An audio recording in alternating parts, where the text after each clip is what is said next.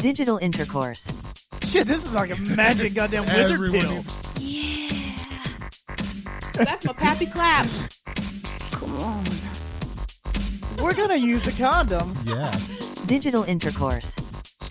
A nun comes in and slaps the shit out of you. Yeah. I had far less penis than I had when I went in. Digital intercourse. Does she show a titty afterwards? Paw Paw chlamydia sitting on the rocking chair. Digital intercourse. The world isn't ending, and women have vaginas. but it was the day that I learned girls don't pee out of their butt.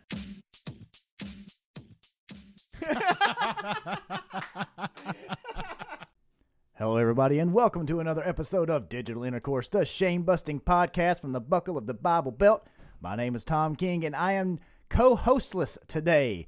Uh, Kara's out dumping loads all over America. Take that to mean whatever you will. Uh, she and uh, and then Rachel's out doing her thing as well. So I'm here flying solo, but we've got a great guest for you today. Uh, and I want to let you know if you're here for your first episode, You've picked a great one. We got some really kinky stuff for you today. If you're coming back, if you've listened to us before, we're great. We're glad to have you here. Uh, and do us a favor, since you already liked it enough to come back, go ahead and rate and review. Give us one of those five star reviews. Give us a nice, kinky, sexy rating. Let us know how much you love the show. Uh, and we'll, we'll roll from there. We appreciate it, and that helps other people find our kinky, sexy goodness. And the kinky, sexy goodness we found today is I am joined in studio by Rae. Hi there. How are you guys doing today? I'm doing great. How are you? Good. The weather got a little bit colder today. You know, I don't mind the cool. I don't? run Okay. hot, so good cool is nice. Good for you. I, I'm a summer guy. I, I don't. I don't like the winter. And people always sell me on winter. Go, you can just put on clothes. Like that's exactly the thing I don't want to do. That's the whole point. I mean, I tell you what, if I'm home, I'm naked. So Yeah. I'm with you. But at the same time, if I do have to wear clothes, I want to be comfortable. Summer for me is only good because then I can get on the water. yeah. So my happy place. Well, through this pre-interview interview, you found a few happy places, and we're going to talk about them all today. uh, but let's start off the way we start off all of our interviews. Where are you from? Where'd you go to church? Um, actually, I am an atheist member of All Souls Unitarian here in Tulsa. Um, lived my life kind of all over the states until I moved to Oklahoma when I was 10 and um, haven't been able to escape yet. But I've found my people now. And, you know, I couldn't recreate the support system I have now anywhere. Yeah, the sometimes just finding your people is the escape. Like that's enough right there for the, for at least part of it. Right. And if you're going to be in Oklahoma, be in Tulsa. Yeah. Well, I'm, I'm, I'm glad I've picked the right spot in Oklahoma to be, True, true. uh, which is part of the reason of me moving here. Like I found, like, oh, there's there's some comedy, there's some strip clubs. I bet there's kinky people in Tulsa, and sure as hell, there definitely are. There are a lot of us. uh, so you moved around. When did you move to Tulsa? um, initially in 95 and then um, did a 10 years out in Owasso, uh, 2000 to, well, 2011. And uh, while my daughter was in school, it's just easier to not have to navigate the school system here in Tulsa. Um, and the day she graduated high school, we put our application in on a place to move back to Midtown Tulsa. Empty nest life is fabulous. Midtown Tulsa is is the kinky part of town. I've learned this by living there myself. Like I know like that's there's a lot of gay people there. I know people with like a dungeon in their basement. Strippers live over there. Like there's all all- that's all the good kink stuff is in Midtown. That's where you want to be. It is. It is. Uh, so you're you're married I am and you're non-monogamous. correct. Now, did this relationship begin non- non-monogamously? That's easy for me to say. Or did you evolve into that? That is something we started evolving into about five years ago. So until then, we had the very uh, known as normal, the stereotypical monogamous relationship. You know, we had the kid, we did all that, and um, but empty nest life kind of opened up new needs as well as new opportunities. You're not our first guest to mention empty nest life bringing new opportunities. So- Uh, I tell you, we uh, the weekend she moved out, we had empty nest sex every room of the house. we haven't fucked on that before. you start leaving little sticky notes on places you haven't fucked before. It's Right, like, right, uh-huh. that off. It's just, you know, wherever the horniness overtakes us, and we can. Now, how long were you married before before the empty nest life happened? So, uh, it's about 11 years, and then uh, together three years before that. Okay. So, So you'd had a, a very long established relationship before you even started to get into any non-monogamy stuff. yes, yes, we did. Was there was there a certain kind of conversation or a triggering point that got that started? Um, it actually was. Uh, one of the things was that uh, I went through a severe depressive episode on top of this empty nest life, kind of after that started, and it put a real strain on our relationship. And so we were in couples counseling, and I made a comment about having a fantasy of having sex with two men, and that you know I'd never really pursued that because one time I'd mentioned it, my husband was very uninterested. And you're not going to push something on someone who doesn't want something. So but then when i made comment uh, during that appointment it did catch his attention. And so then that started a conversation later and he started uh, opening up about having bisexual feelings and wanting to try to give a blowjob um, because I love doing that. And he's like, I want to find out why you like that so much. And so we just started evolving and exploring from there. So it really was just kind of this comment that started an evolution. So you started the pursuit of the two men threesome. Did you achieve that goal? Uh, yes, we did. Um, and, you know, we found a few partners, uh, not at the same time, but kind of serendipitously the first one. And then the second one we met through, I actually made a personal on FetLife. And we ended up on FetLife because someone suggested that as a place to find partners. Um, and then the third one was serendipitously again. Um, and then a little bit later, I'd gotten on the dating apps. Uh, one of the things we discovered during uh, the threesomes was how much my husband enjoyed watching me with other men, and so then, you know, the the hot wife situation, and there it's very much the hot wife stag versus the hot wife cuck. Those are two really different kinks. Tell us a little bit about the difference between those. Um, mainly, it's a humiliation aspect. That, that's what the cuck is. The humiliation. Yes, Okay. yes. So for both of them, there is pleasure in seeing uh, the partner with someone else. Um, in just the hot wife stag, and again, this is the the gendered into the situation I was in. Um, in that, it's just a matter of watching and enjoying what you're seeing. With the cuckolding kink, it is very much enjoying that, but then it takes on other aspects with humiliation um, and much more of a psychological aspect to that. And so uh, when you really get in the kink world, those are quite different. Yeah. So the stag is more of the the Jerry Falwell Jr. Do you, did you hear about that? Yes, I did. So, yeah, he wasn't getting humiliated. He was very much enjoying the party there. Absolutely. And, and, you know, being a hot wife, I'm like, got no shame for doing that. the shame is in acting like you don't. Right. Yeah. That that's where he fucked up. Uh, so that that first experience, and kind of that first two men threesome, was that? How did that come about? How? Um, you know, it was so in Facebook there are all kinds of sexy groups, and um, yeah, before they got the algorithms, you could share pics and everything in there, and now it's much more of a a, a talking and communicating and building support structures. But there was one sexy group that I was in, and conversation just started and moved to messaging and just kind of evolved, and you know, it's one of those talking about fantasies and finding out you're compatible and then meeting each other and um, it's it's much like dating except you've got an extra person to try to work in compatibilities Yeah.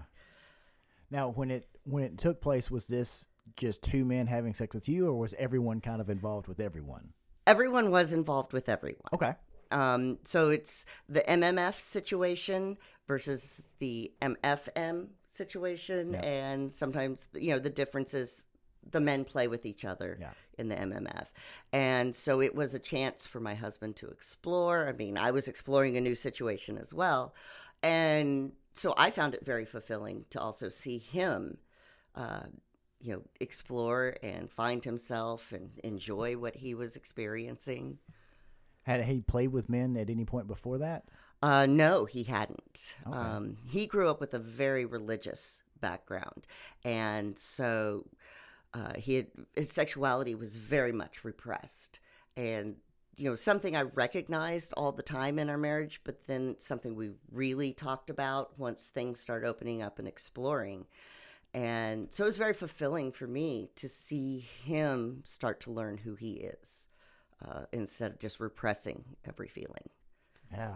That- yeah, that that's wild to to to kind of be with someone when they're opening up and discovering about themselves. It's not so much of you discovering about him, which that's happening too, but then also he's discovering about him. Right, right. And, um, you know, there was a point where there's then the question of, well, what if he figures out he's gay and not really bi?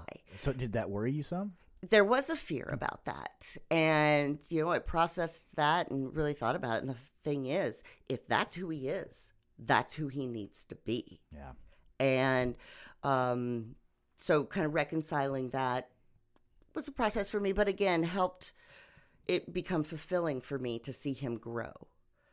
Yeah. Now, after it was all said and done, what kind of was there uh, aftercare, for lack of a better word? I mean, what conversations took place after that, where you, the two of you kind of figured out, yeah, this was good. We can do more of this. Uh, I think we just, um, well, aftercare mainly at first was just me enjoying the bliss of the situation. I had a lot of fun myself. Um, there was quite a bit of time of them focusing on me as well as playing together. Oh, that does sound fun. Two people have focusing on you. Oh yes, and I am here for it. um, and then we talked. We talked about the things we enjoyed, um, and then well, what would we like to try next time? And um, you know, this didn't really do much for me, but I'm glad I know. And so it was. You know, we were definitely ready for m- and more experiences after that. Were there things that didn't work for you? Maybe some boundaries that you didn't realize were there until they came up? Um, one thing that came up was our first partner was into humiliation, and that was so new to me at the time. Now, It- the, the partner was into receiving or giving humiliation. receiving. Okay. Um, yeah, I I do not receive humiliation, Okay. but um, that was something at the time that very much put me off. I could not imagine doing that. And through growth and then having some relationships where people, someone really important to me, was into receiving humiliation and having those conversations and learning to understand them. And it's still not something that I personally am into. However, it's now something I can do if that is a need or a desire of a partner who is important to me. I'm not going to put that energy into someone who's just passing yeah. through my life, but if someone is important to me, I will give them that energy. Yeah.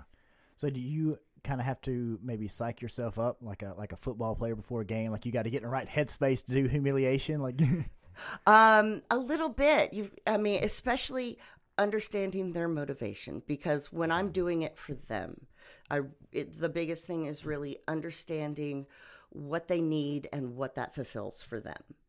Um, and you know, I it is does have to be someone who is important to me, um, not something I'll put into you know, kind of a service topping type thing. Yeah. So, you know, if it were a hookup and they're saying, hey, I want XYZ, and I haven't even had the time to understand why they want XYZ, much less develop the relationship to care about why they want XYZ, I'm not going to give that to them. That is my energy to choose when to give to someone who matters.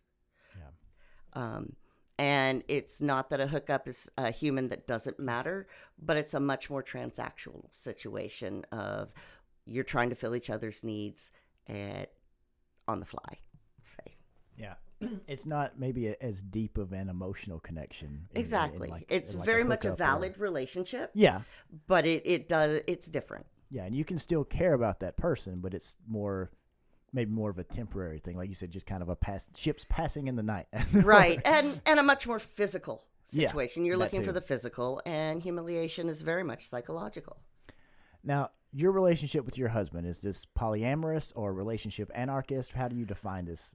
we really consider ourselves relationship anarchists um, and we don't do hierarchies Uh, you know each relationship is kind of a creature of its own it has value because it exists and it is important to us.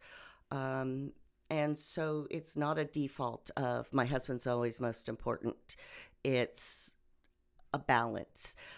Our relationship has its value from what it is and it's now 23 years together 20 of that married.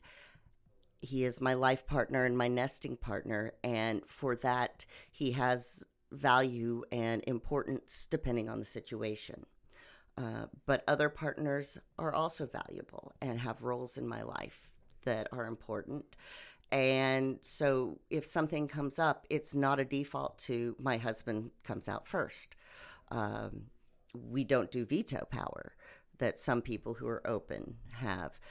If he has concerns, he can talk to me. I value his input.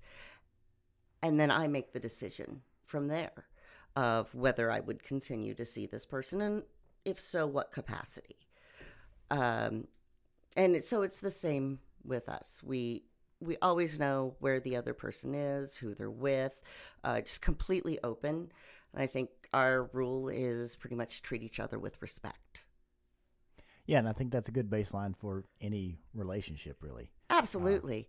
Uh, I think the thing about being non monogamous and having multiple relationships is that the respect and communication that it requires among multiple partners is exactly what you need in a monogamous relationship.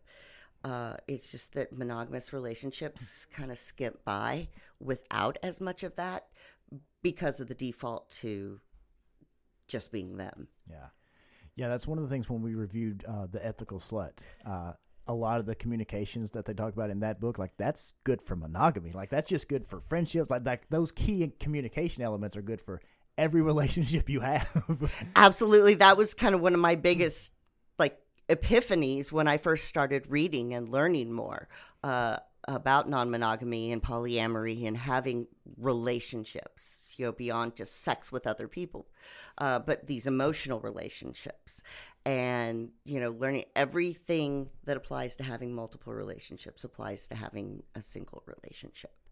Um, and so I've always appreciated the things I've learned because it's helped me build a stronger uh, relationship with my, you know, like I said, my nesting partner, my life partner. Um, there's also the possibility uh, that I end up with another life partner. You know, I've always envisioned kind of our old age with my husband of us sitting on, uh, you know, a porch in rocking chairs. There can be more than two rocking chairs. You know, relationships can build. I don't go looking for any specific type of relationship. It's whatever the connection is. What can I offer somebody? What can they offer me? But I don't rule out the possibility that that can happen for either of us. Yeah. You know, as long as it works and we continue to work and build our relationship, no other relationship can threaten us. right. The only two people who can make or break our relationship are the two people in it. Yeah, that's so true. Uh, and that, that's also very similar to my approach to polyamory. Is like it doesn't mean that I'm necessarily looking for someone else or I'm looking for certain other needs to get met. It just means that I have that freedom of if a certain person comes around, we can explore our relationship for whatever it that relationship is. Exactly. Has nothing to do with my primary partner. That relationship is there no matter what. Right, right. And, um, you know, learning to look at things that there is no expectation that this one partner fulfill all my needs and that that is actually an unrealistic expectation. And really, overwhelming. Like that seems like a lot of weight to carry. It really does. And when you understand these are the things that this person can give me and can fulfill, and they are still just as valid when they, for the things they can't. I know what needs are unfulfilled, and I can seek to have those fulfilled. And that gives me the, you know, like I said, the freedom to, you might put it, live your best life. yeah. Um, Uh, now you mentioned that you and your husband don't have veto powers if you're seeing someone and, and your your husband has some concerns. Had, do you have any examples of where maybe one of you was seeing someone and the other person had kind of some boundaries or some concerns about it, and then you had to work through that? Um, actually, we have. That's uh, kind of another issue is that uh, when it comes to my husband being with men, I have no jealousy issues. I'm actually very excited for him because I am not a man. I cannot fulfill those needs. However, when it comes to him having relationships with other women, I have a huge process of dealing with jealousy. Um, and that's mine to deal with. It is not his responsibility to not cause me jealousy. It is my responsibility to process it. And um, so it was really kind of one of the, the first relationships he had. And it was a real struggle. We had a lot of communication issues. Uh, you know, as you hear a lot, opening things up can really expose the weaknesses in your existing relationship. Uh, there were many, and things that we each individually needed to work through and learn. And it was a very rough time in our relationship. And I asked to step back and let's, you know, I was overwhelmed and, and asked him to end that. And he said no. And that was kind of the point of, okay, this is where we are. Processed it from there. And looking back now, I'm glad he did. At the time, I was so hurt and angry uh, about it. But I see now, you know, kind of where the thoughts and the processes and the, you know, trying to protect myself from having feelings. And again, I shouldn't even be doing that. Have the feelings. And then don't be the psycho I used to be. Um, working on my jealousy issues was something that started even long before uh, we started opening up. I was just one of those um, unreasonably jealous and, uh, like I said, that those over the top behaviors in response. Um, and so that has always been my weakness to deal with. And uh, so already being on the process of working on that was very vital to when we opened up. And it's something I continue to work on. And the kind of epiphany there was the feelings are what they are, the behavior is what I choose. Yeah. Now, you've talked about uh, some some group sex with another man involved, and and watching your husband play with men. Have you been in the room? Have you watched him have sex with women? Uh, one time I did. Uh, it was actually set up that we were going to have sex with the man in a couple, and the wife was going to watch. And at some point, she involved. She ended up involved in the sex, and so that was kind of our one swapping experience. And I found that because I was being pleasured at the time, I did not have uh, negative feelings seeing him having sex with another woman. Um, I still don't know if I could sit back and just watch him without ha- having any reaction myself. It's not um, a dynamic that we've gone looking for. Uh, it's not something that I would try to stop from happening if that turned out to happen at some point. Um, you never know what situations you'll end up in in life, and look at them all as an adventure. Now, you. So with that relationship, where, where the, the sex you just described with the other couple, that sounds more like a swingers. Have you been been around the swinger community much? That was pretty much our one swinging type experience. Um, we really haven't been involved with the swinging community. We know plenty of people who are. Um, there, the focus on sex is a little, which is kind of funny because it is sex that I'm seeking, but the lack of connection is unappealing to me. And the other thing we found is a swinging community is not very accepting of bisexual men and activities occurring between men. It's very much about that bi female energy. They love to bi females. They do. I'm also a straight female. um, So, so y'all are all wrong. A straight female and a bi male. You're doing it all wrong in the swinger community. oh well, just like everything in life, I'm just going to do this my way, and y'all deal with it. if it fits, it fits. If it don't, fuck off. That's Right? Absolutely. My mother would agree with that so hard. If, if only we were out to her, I could share this. Um, and it is really my uh, family and coworkers are the only people that I'm not out with uh, as far as being non monogamous or kinky. Um, and that's something that is, at least with my family, coworkers, they don't need to know. But with my family, it is to the point where we want to come out to some degree. They don't need to know all the gory details, but at the same time, uh, when there is a relationship that is important enough, we're not going to hide that person. And so it's at a point where they need to know something. yeah. Um, and so we're, I'm, I've kind of been working on that with myself of how do I want to approach this. Of course, you always anticipate their response. You know, parents, especially. I've had that argument in my head so many times, and until I can, I think the big thing is I'm I'm waiting till it's no longer an argument in my head, so I can let my mother have her own reaction instead of the one I've decided for her. That's a good plan. I can see that. Yeah. um, you know, that's been another lesson in all of this of not deciding how somebody is going to react to something that I have to say or do, Yeah. which we is an easy trap to fall into when you've been in a relationship with someone for a long time, whether it's a parent or a partner. Um, how often do you just drop something and not bring it up because you assume what their reaction will be? Right.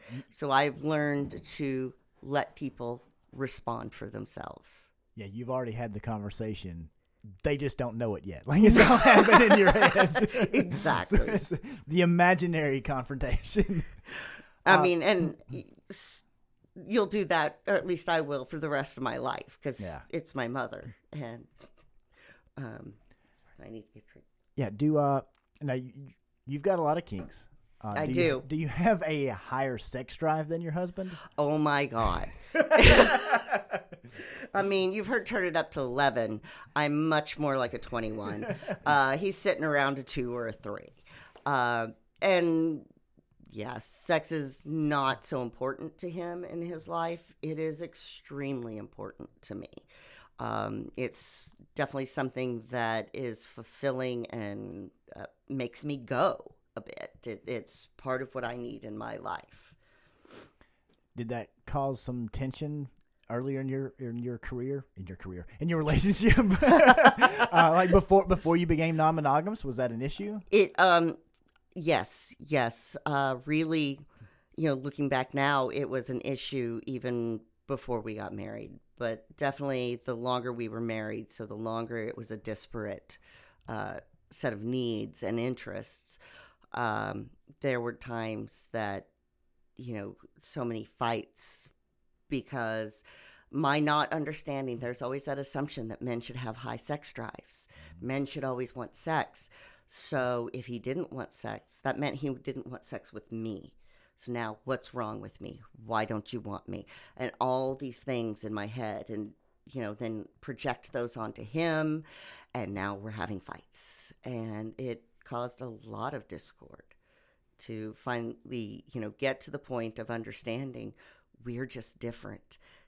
It's okay. He he there's no expectations for his sex drive because he's male. He is who he is and he has his drive and he's okay.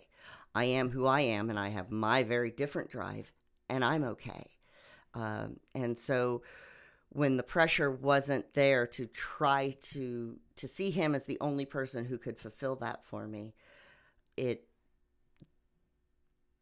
makes it makes it possible to really accept that these this is who we are and that's a difference we will always have. Um, and we'll talk to people sometimes and they'll start wanting to know well what's wrong with him? You know does he have this? Does he have that? Why doesn't he? There's nothing wrong with him he is fine he is valid. That's just who he is. Um, and this is who i am and there's nothing wrong with me. I'm not some oversexed nymphomaniac you know? I am a 47 year old woman with a high sex drive and strong level of desire and just hugely open about sex. Uh, I'm extremely thankful to my parents for being raised uh, sex positive, and so that it's always been just this beautiful and fun and you know something that's just a great positive in my life something i've always been able to talk about uh, you know talk with people and learn things you know just from friends and things. It's not something i've been inhibited. And like I mentioned, my husband grew up in a very religious and repressive uh, upbringing, and that that always made me sad for him because even just him and I talking to this day, he struggles to just talk about sex, and um, those conversations are things that help bring you closer, even in our situation where it doesn't evolve into us having sex just understanding each other better on the topic. And uh, he has come a long way, seeing his struggle makes me appreciate the upbringing I had. Yeah, definitely. Because we, we talked to a lot of people with that first question, where you from? Where'd you go to church? Like, you get a lot of wild answers, and and surprisingly, like some people like yourself had really sex positive, then other people just, I mean, you just had real. I mean, I grew up pretty sexually repressed, uh, and that's you see that it's far too common that we see that out of people. it's very American. yeah, it really is, and people want to say, "Oh, that's Midwest." Or the South. I was like, that's most a most of the country is the Yep. Midwest and the South. Like that's a huge when you put all of that together, and then like with the the it's, yeah, it's just a huge thing in in American culture.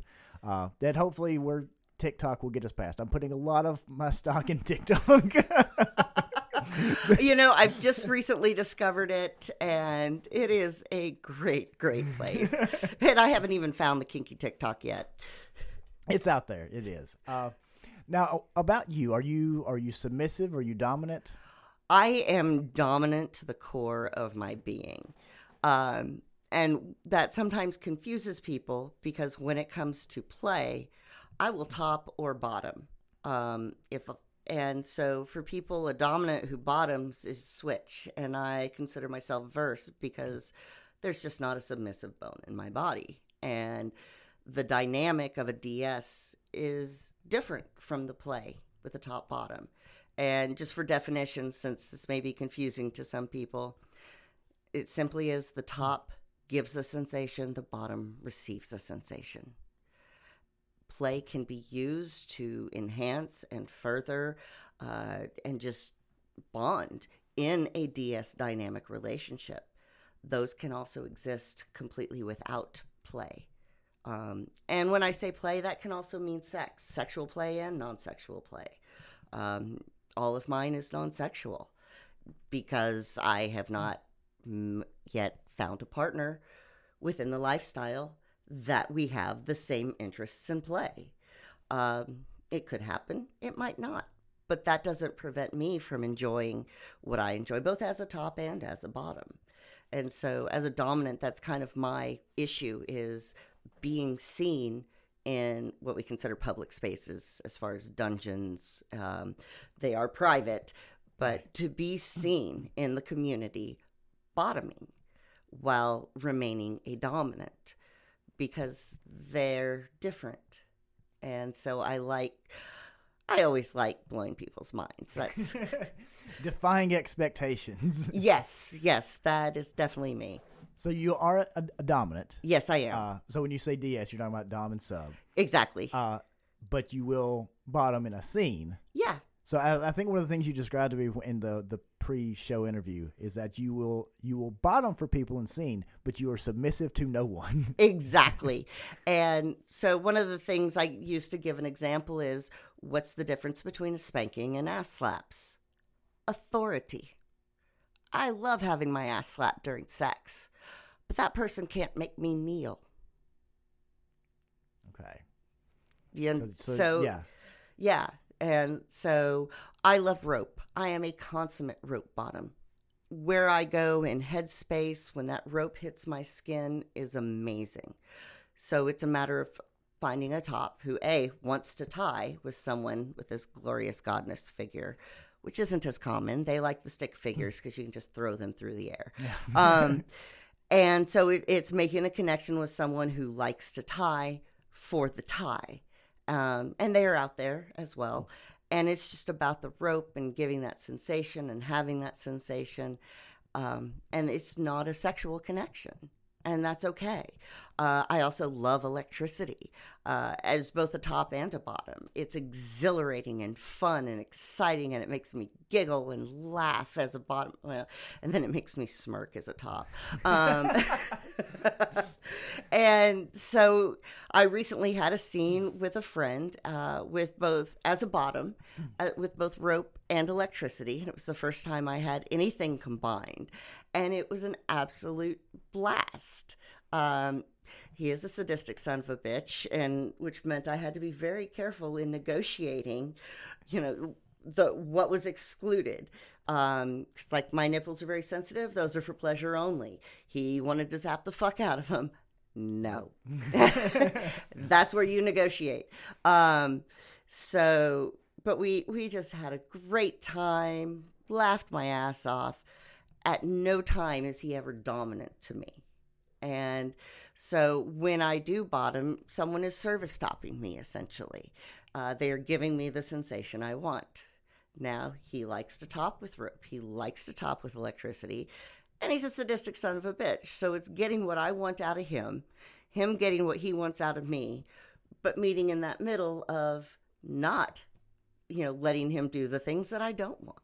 Yeah. Whereas, you know, sometimes in a DS, I don't care if you don't like that. I'm the Dom, you're the sub, and I'm going to do this um, within limits that are established. Now, there are people that, you know, there's a limit, and then there are things I just don't like that. And where I can say, negotiate out, I just, the, I just don't like that things because I have that power, not being his submissive. Um, submissive might have things they just don't like, and today the dominant doesn't care. And not callously, Yeah. just that "Hmm, today I feel like doing this thing you don't like. Too bad. Yeah. Play in the yellows and leave the reds alone. Right. Right, right. And I'll I will readily admit he got me to yellow a few times. Which he was trying to, I'm sure. If he's that yes, and, and that's kind of the goal. Get up there as much, but you know I have never had to red out of a scene, um, and I like that. I, I hope I don't because you know that means something's gone wrong. Uh, somebody has not respected my boundaries. Um, so hopefully we can stay out of those situations. Be prepared; it could happen. Yeah. Um, Electric play is something that that fascinates me. I like to watch it. I'm not sure I want to be a part of it. As a top, I don't know enough about it to know that I can safely do it to someone, so I'm going to stay out of that for right now. Uh, as a bottom, I've, I've seen uh, we had a there was a, a very short bald man that came and did an electric uh, demo one night. Is that the same guy you're talking about? Yes, know who I'm talking he about? actually was the the person who topped me for my very first scene ever. Um, and it was with electricity, and he is wonderful. He's been a mentor to me among many of the uh, people in the community, and um, definitely still uh, contact him for advice and input. Um, very close person to me, and he is fabulous. he yeah he I've only been around him a couple of times when he was presenting at dungeons, but he's a fascinating person. Uh, and the first time I saw him, he had a whole array of uh, he had the violet magic wand. I think he had a few like generations of the of those types of wands. Yes. Uh, and the first one he brought, it was like a little plastic thing, you know, just a little shock. And I tried that, and it was like, oh, that's very tingly. Uh, and then he kept getting more and stronger and stronger. And he brought out one that he called the evil motherfucker or something like Yes, that. It's the like this- motherfucker. yes, this big giant like metal fork that just fucking it left marks on people. Like he shocked Yes. the fuck out of people with this. Have you seen this toy? Oh yes, Have you experienced this toy? I have. Holy shit! All right, tell us about that. Um, it is one of the more intense ones. Uh, so if it's uh, random, it you know just out of nowhere feeling it, which I have, it is an oh holy fuck. Um, if it's in a scene and you've worked up to it, it's gonna make me just keep giggling and you know again I may yell, but then I'm really digging it. um, I really do like to ramp up to pretty high levels of electricity as a bottom.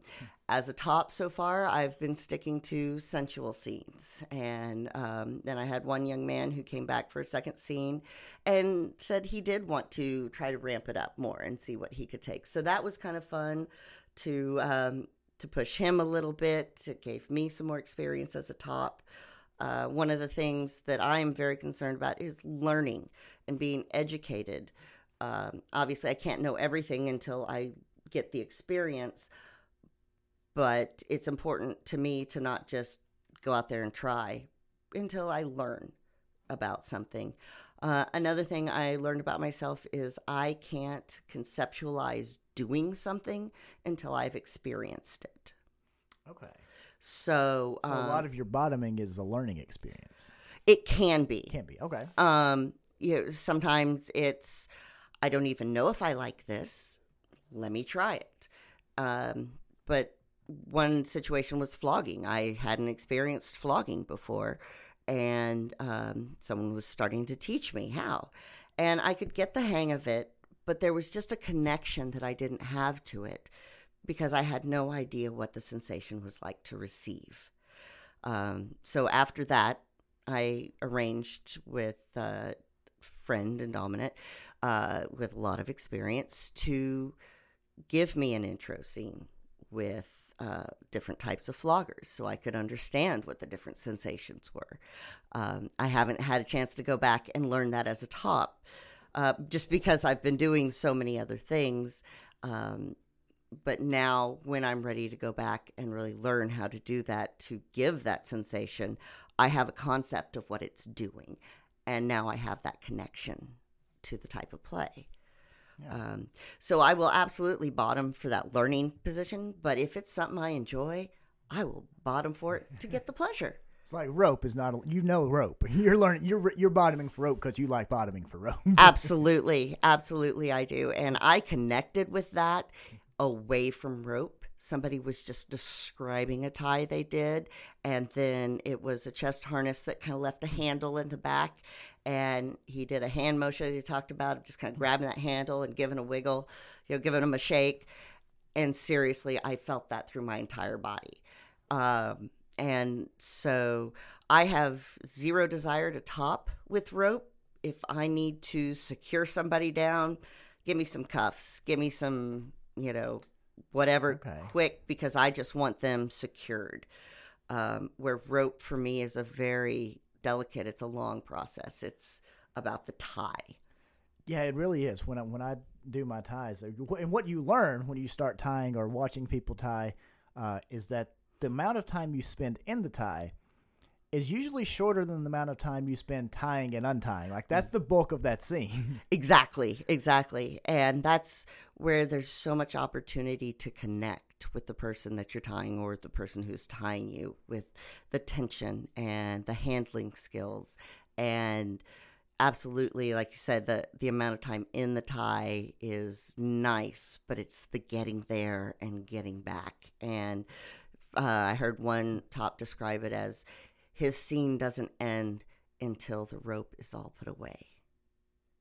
And so it's very much he's still thinking about versus some people getting to the tie is the point it's tie them up and and the untie is not really part of what they're thinking. And i very much enjoy it when someone sees the entirety of the tie and the untie as the scene. And the untie is just as important just as much opportunity to connect yeah, it really is. Um, now you said you've also said that you learn like to learn a lot. Like you Yes. studied a lot about this. Uh, have you? you know, Where did you start studying? Is, did you have some mentors? Um, I do. I've. It's, it's kind of funny journey. Um, kind of stumbled into learning about the dungeons, which if the first person who told me about them described them as kink clubs. And but she's also the one who told me how to find them on FetLife, and um, now the way I tell people is make it go to FetLife, go to the events page.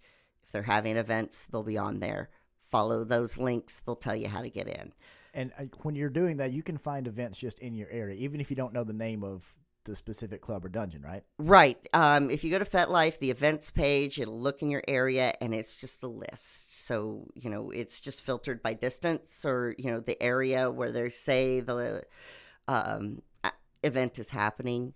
Uh, you know, that that's also a great place to look for munches and meetups. Yeah, of course, not so much these days. But when we get when we get back to real life, this is just a temporary adjustment Yeah. long term, but it's temporary, and we will get back to real life. And then when you're ready to people again, uh, munches are in public places, so you don't have to go through vetting to get to those. With the dungeons, there is a vetting process uh, because they do want to keep those safe. Uh, you don't get the location until you've passed the vetting. Um, so I kind of went through the different dungeons and finally uh, ended up at DSDU, which is Dungeons Down Under, and um, finding Mistress Karen and the group. It's WWW group, Wonderfully Wicked Women, and so it is a group of female dominants who absolutely took me have taken me under the wing. They're very much my support system in the lifestyle. Um, we learn so much from each other, and they are people whom I trust implicitly, especially Mistress Karen. Uh, I have let her do so many things to me, uh, definitely in in the process of learning as well as just fun. Uh, so I can trust her, and that is a huge thing when it comes to doing some of the fucked up things we do. Um, and really fun things we do. uh, in Which are not world. they're not mutually exclusive. The really fucked up things and the fun things all blend together. Absolutely, absolutely. I mean, sometimes somebody else might not be having fun, but I am. Um, and so it's been a great learning environment. Another thing that is a benefit in a dungeon atmosphere is you can watch all different kinds of play. Uh, I'm very much someone that I sit back and I watch and I absorb until it clicks in me, and I, now I'm ready to try. Now I'm ready to experience this. I'm ready to learn learn this hands on, and I just wait until that click happens inside, and then I move forward. Um, my first year in the dungeon, I had one scene. It was the one we were talking about earlier, and my second year, I had three or four. Uh, I made my goal of 2020 to just get out there and play because there was a little bit of nervousness holding me back. And so just kind of, I'm not one for New Year's resolutions, but for 2020, it was to get out there and play. And um, since the dungeon has reopened, that is something I've been doing a lot of. And I've really been enjoying it. And one of the ways I've been doing that is uh, as a demo bottom for Mistress Karen. oh, that's fun. So um, I am very much an exhibitionist. So you know, being in front of a number of people uh, is exciting to me, and then getting to learn new things. Recent one was figging, uh, which real quick is putting ginger in uh, the different orifices. They can go in the ass, in the vagina. You can put them in the urethra. Um, and it does create uh, a warming to burning sensation, uh, depending on the person and how long you leave it in there. Um, for me, it at its worst, and I know this grosses some people out, but I think it's hilarious. At its worst, in my vagina, it felt like a yeast infection that burned instead of itches. It wasn't horrible. Um, I've had some warming lubes that were not quite that intense, but until it got to that intense, it very much felt similarly. Um, the next person who got up to try it As soon as a piece was inserted, she was like, "Oh, I feel that." Uh, whereas for me, it took several pieces, and then the pulp and some juice, and so how you interpret sensations, and this goes across the board, depends on how you experience something. Um, Yeah, and, and figging is a thing that I, I've not. I don't think I've ever seen that live. I've definitely seen some friends of mine on FetLife that have done some figging, and and so I've seen that. Uh, but I, I've never, I've never like topped for that. I don't think I ever will bottom for it. but, but it's one of those things. It's like you don't even think about that as being a kink thing until you hear about it, and then you you see people doing it and talking about it. It's it's uh it's it's one of the more interesting things and I've It- been around. it really is, and that was actually the first demo I ever saw at a dungeon, and um, so I saw it and I was interested, but none of my partners were ever interested in trying it. And so the situation came up where they needed a bottom for the demo, and I volunteered because I wanted to try it. And it also gave me the concept, so now I'm fine with topping as well. And um, so, but then some of the others recently was for knife play. And uh, there was a particular knife that is not sharp and the tip is rounded and it's actually insertable. So I have been fucked with a knife. oh wow, Yeah. what was that like? Um, it it was really interesting and very pleasurable. Um, you know, because like I said, it's not pointy, it's not sharp, so it wasn't cutting me inside. Uh, there is some excitement because it is still a freaking knife. Yeah, it's a knife in your vagina. It's Yes. um, and but with additional stimulation, she brought me to orgasm with it. I mean, I'd already been aroused with all the other knife play. That's kind of how it finished, and it was a really cool experience. Uh, you know, and again, in the hands of someone I really trust, so I was able to relax yeah, you have to it. trust somebody before they're going to do that. That's another level of trust to reach. Yeah, go ahead and stab me with a knife. It's right? um, well, you know, and it's funny. A few weeks earlier, I had actually let her cut me uh, for blood cupping. Uh, was curious, what's that like? So hey, I'll bottom for that, sure. And that was a completely different situation, of course, and. Uh, cleanliness, scalpel, single use to make the cuts. Um, everything she used on me had been uh, disinfected. But again, this is something I trusted her to do. And that was really, really cool. That totally thrilled my inner 12 year old boy because just the blood and it was fascinating. uh, yeah, so they're just all kinds of different things. And when you've got trust in someone, it, it really matters. yeah, yeah. That that's huge. Uh, now let's let's circle back to this WWW. The Yes. the the wickedly wild women. Or Wildly Wicked Women. wildly wicked women. So, how did you get started in this group? What?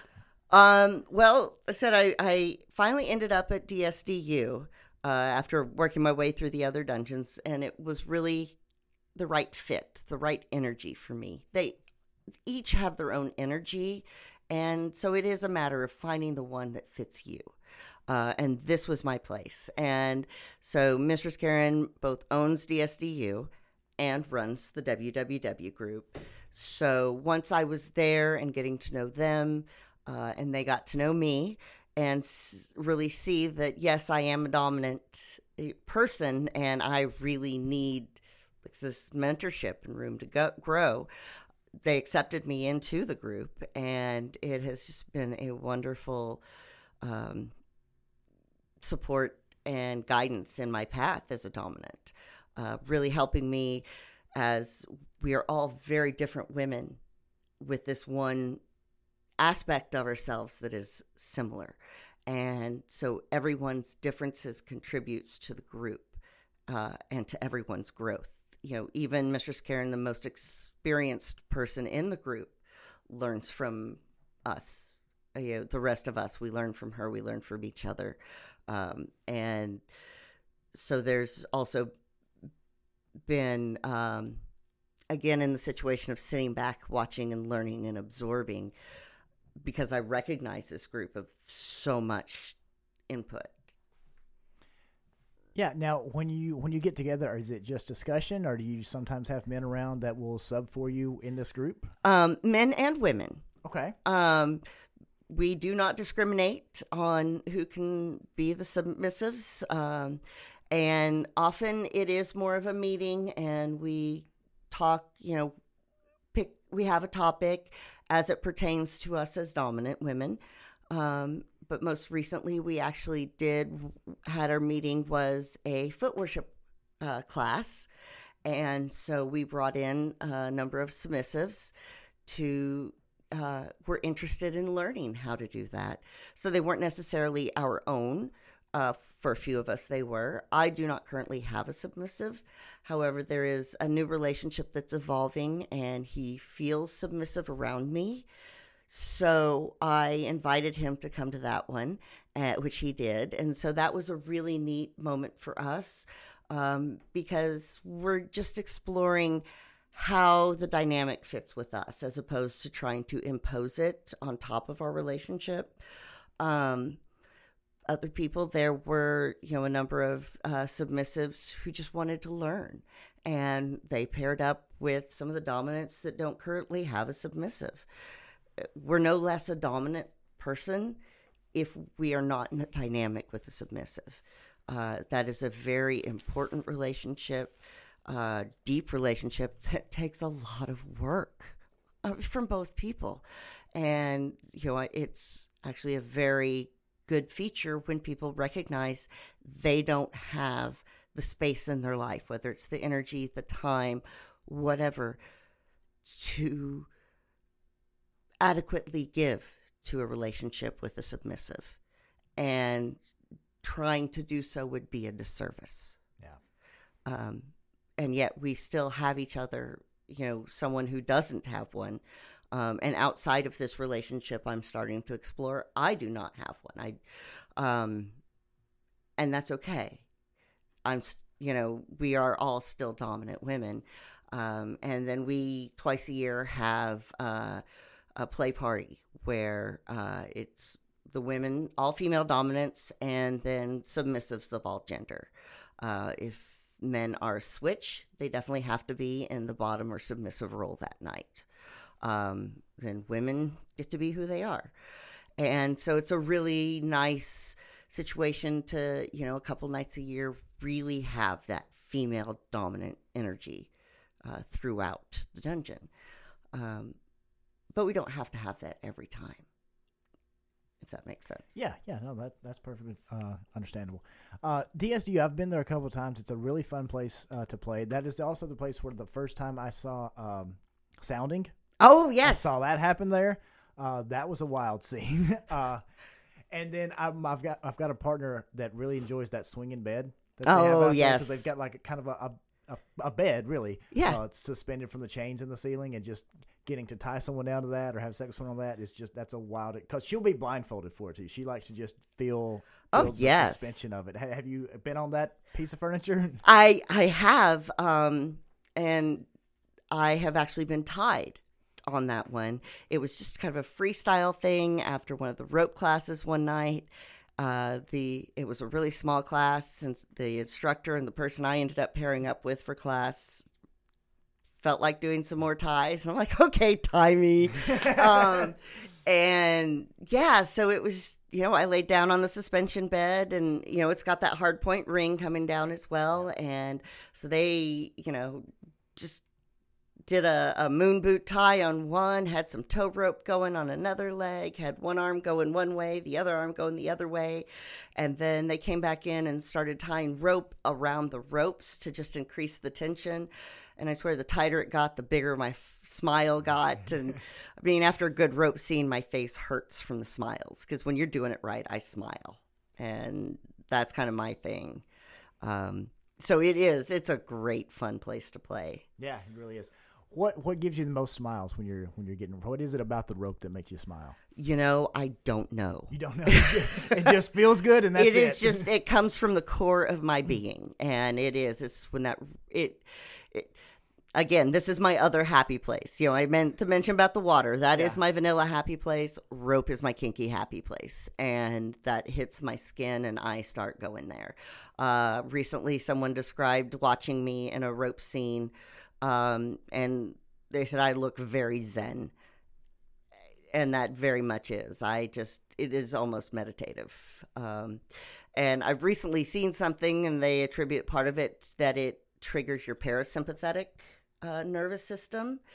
And that was kind of a new concept to me. I'm like, okay, I get it, but now multiply that by a thousand because I really do just it it hits something in me, and that's why I am a bottom for rope. I don't get whatever that is when I, you know, and I've I've tried topping a little bit, especially in classes. Um, it does not fulfill that as as happens as a bottom, and um, so that's why I am not concerned about finding a sexual rope partner because the tie is very much what I'm looking for. Uh, and yeah, to take me to that happy place, that Zen state is just amazing. It, it's, and that's I was about to say it's kind of like a drug in a way, which brings a point why it's very important to be sober when you were playing, um, because the play does affect your brain very much like a drug, and you want your brain to be fully capable of to do that from the play, uh, as opposed to having it those receptors already bound up with some drugs or alcohol. Yeah, and and DSDU is one of those dungeons that doesn't allow any they don't any beverages or or anything at the place. Correct. It is a completely dry and sober dungeon. That's another thing that I really appreciate about it um, because it is about safety. Uh, and that was a lesson I learned one time just through getting ass slaps during sex. But my lover and I were both pretty lit at the time. So I could not interpret just how hard he was hitting me. He could not interpret just as hard how hard he was hitting me. And the next day, my ass was black and blue. Um, I bruise easily, but this was over the top. And when I sent him the pictures, he felt bad. Uh, we both learned our lesson. Unfortunately, it was just through some ass slaps during sex and not something that was very could have been life or limb threatening. Um, so I also learned that you know if you're impaired, you're not interpreting the sensation that you're giving or receiving adequately. And so there's very much the safety issue as much as getting the most out of the play uh, that you can because your mind, your brain, and the receptors are available to receive that sensation, if that Yeah, that physiological aspect of it. yeah, and that would be. Yeah, I mean, depending on what that play, that can be really dangerous, more than just. Oh, absolutely. Yeah. Uh, for example, I know you've talked a lot about electrical play. Uh, obviously, that's something you definitely don't want to do if you're drunk, Right. Uh, but just just sober minded, what what kind of risk are there that people might not immediately realize when you're doing electrical play? Um, well, uh, being burned, of course. Uh, there are aspects like you, person with a pacemaker, is Oh, not uh, a candidate for electrical play. Yeah, that would be make sense. Yeah, You know, um, So how do you know? Because we've talked about like the motherfucker. There's some pretty intense stuff. So how do you? Is it you just kind of ease your way into it? How do you know what is going to work for you and what is going to burn you in a way that you don't want? uh, really, the the key is to build up, uh, and the level of experience someone has, you know, is going to uh, give you a clue on how much you can push them. There's always a lot of feedback. Uh, in negotiations, you do. You talk about their experience and how intense do they like things to go? Are they prepared for something to go? Um, you know, kind of one of the questions that we talk about as tops is asking, what do you want to get from this scene? Uh, so if it's someone that just says, I've never tried this, you know, I know that what they're really wanting to get is an intro experience. That's something you wouldn't necessarily take them up to the motherfucker for. You give them the intro, and then if they like it, they can come back and you talk again. Now, what would you like to get from a scene? What aspects would you like to explore? What did you like? What didn't you like? then you can look at taking it up to the next level. Now, if somebody who is experienced, they come in and then you have to talk about what have you done? What do you like? What don't you like? Uh, you know, and definitely work out uh, your communication of, and you mentioned that before the yellow red, you know, the green, yellow, red. And, you know, someone who's very new, you want to stick in the green area for them so they can really just interpret the situation without having to process uh, too many intense sensations. Um, someone experienced says, "Oh no, I like you know these aspects of uh, the sensation, and I like really strong, sharp sensations from the electricity." Then you kind of you still are going to work up because one person's idea of sharp sensations is different from somebody else's. Um, and then you kind of work up and build, and there's just a lot of checking in. Um, and you know, and then you make sure you discuss the risks. You understand, okay, if we max out this wand and I hit you with a motherfucker, it could burn you. And they say, okay, I, I understand that risk because they've had some experience with electricity. Then you can go forward. If they're a brand newbie, that's not where we're going to go. Yeah, you've also mentioned water being your happy place. Yes. Uh, has water ever not been your happy place? Have you been waterboarded, for instance? I actually have. That was also a demo recently. Um, and while I was not the demo bottom for that one, they did give anyone who wanted a chance to experience it an opportunity. And I'm pretty much usually up there going, Ooh, I want to know what that's like. um, and it was intense. It was rough. Um, it was done with a washcloth over the face and the water poured over it. Um, and you know, fortunately, we had a very quick. I tapped out of that really quickly. Uh, there was someone else who came up who could really take it and understand it and just process it and deal. Eh, That was not me. Um, but did, did it feel like you were drowning? What was the sensation like? um, it did not feel like drowning because their water water wasn't in my mouth. Okay. Um, but it was just that freaky. I can't get air. I can't breathe. Uh, you know, and again, there wasn't the fear aspect because I knew once I gave the signal, it would be done. right. Um, where I've been swimming before and overwhelmed, and then I've had the water actually getting in my mouth and my, you know, coughing. So I've had that aspect of fear in the water because the real danger was there, but it the the waterboarding experience was definitely um, I'm going to say exhilarating, but not necessarily in the good way like electricity is for me. But it, it, I mean, it hit those senses and ramped things up uh, for me because it is still scary when you can't breathe. Yeah. Um, Is that something you think you would ever top for? boy, I don't know. Um, that is definitely an advanced technique that is not on my agenda to learn in the immediate future.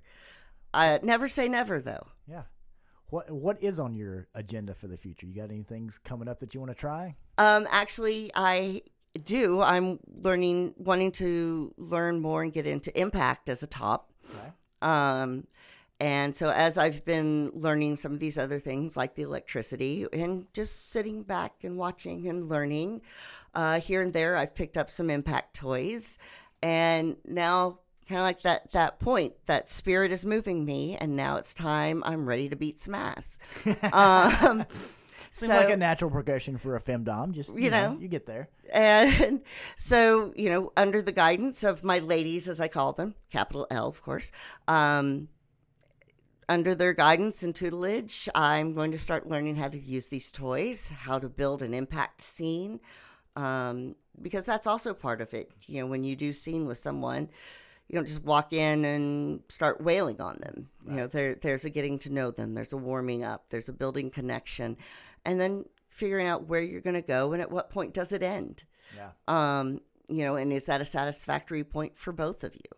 Um, so I certainly have a lot to learn. I'm very excited uh, to take this next step uh, and just try out all these fun, evil things. And uh, I, you know, it, it has been happening some topping with electricity, but there is definitely a sadist inside me, and it really feels good to let her out.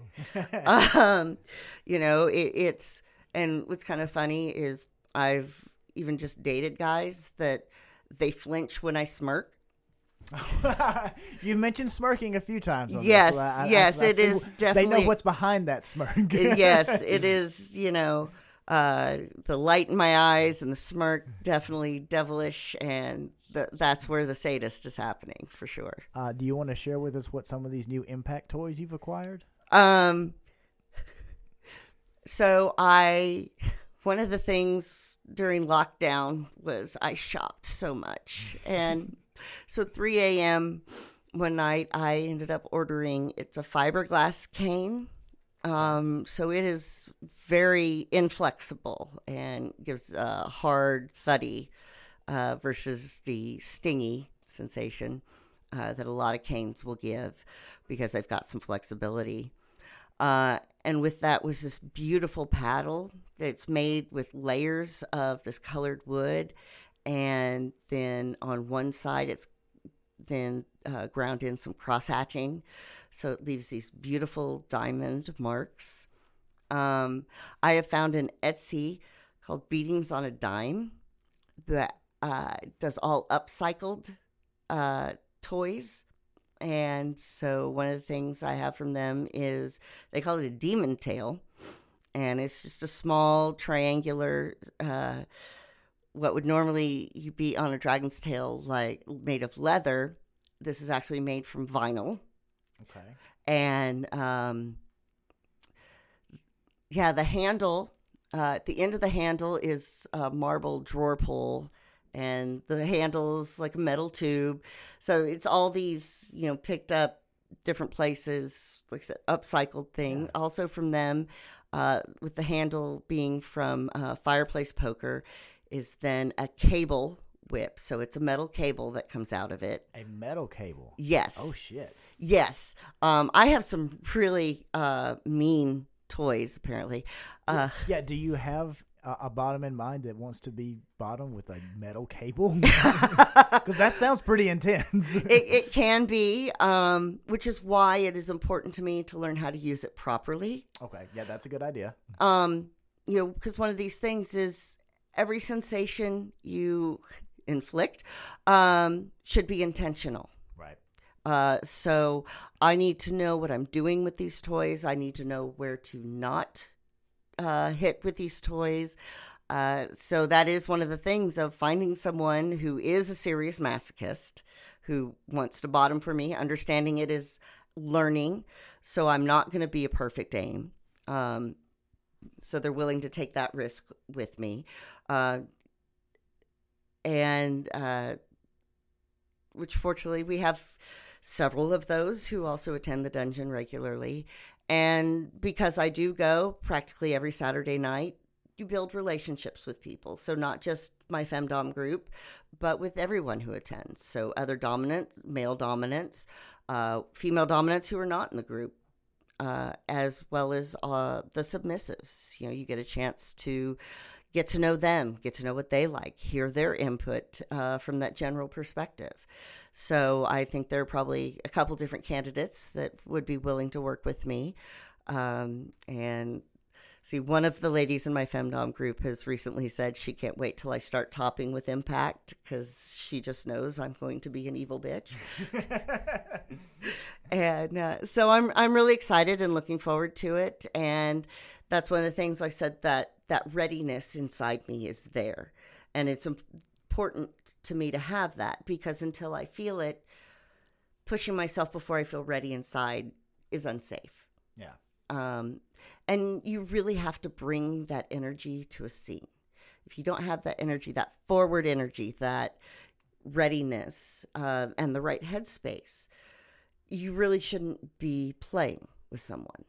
Um, and the same thing, you know, whether you're a top or a bottom, everybody has, but you know, like when you have a really bad day, is not necessarily the day to take an implement to somebody's body Right.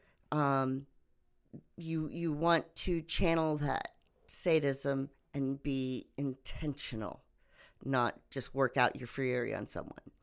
Um, and so knowing things like that is important. You know, something that I've definitely learned from the influence of the people I've met. And um, so uh, I've kind of gotten off track. I can just fine. keep talking about it, all this thing. Yeah, and we're just gonna lay out and let you keep talking about it. uh, but that's great, I- and I think your approach to everything of being very intentional and, and learning things before you dive into it uh, is really, really the only safe way to get into kink. I, I got into it. Uh, rope was my main thing that I top with. And I saw it and saw everybody doing like these really, really cool suspensions and everything looks so beautiful. And they're doing transitions, so they'll have her suspended one way and then flip around another way. It's like, cool, I can do that. And then I did my first tie, like just a little futo on a, on a leg. And I'm like, mine doesn't look like everyone else's. I need to calm the fuck down before I start throwing people in the air. You- Uh, nothing like doing it to make you realize the how challenging it really is. Yeah, definitely. Uh, well, thank you so much for coming on. This has been a fascinating conversation. Uh, if anybody want, do you have anything to plug? Do you have any social media you want people to check out or be aware of? Um, you know, if anybody wants to ask about anything, I am on FetLife as ISIS I S I S underscore S. Um, and the if you'll know you got the right one, the profile pic currently is purple shoes.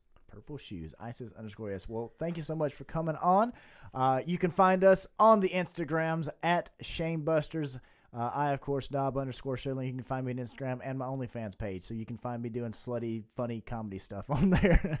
uh, but you were great, and we look forward to hearing all about your impact play once you figure out how to beat the shit out of people. Absolutely, I would love to tell you how that goes. My name is Tom King. Thank you all so much for listening. And, oh, one, one, one mo- most important things I completely forgot. Do you like butt stuff?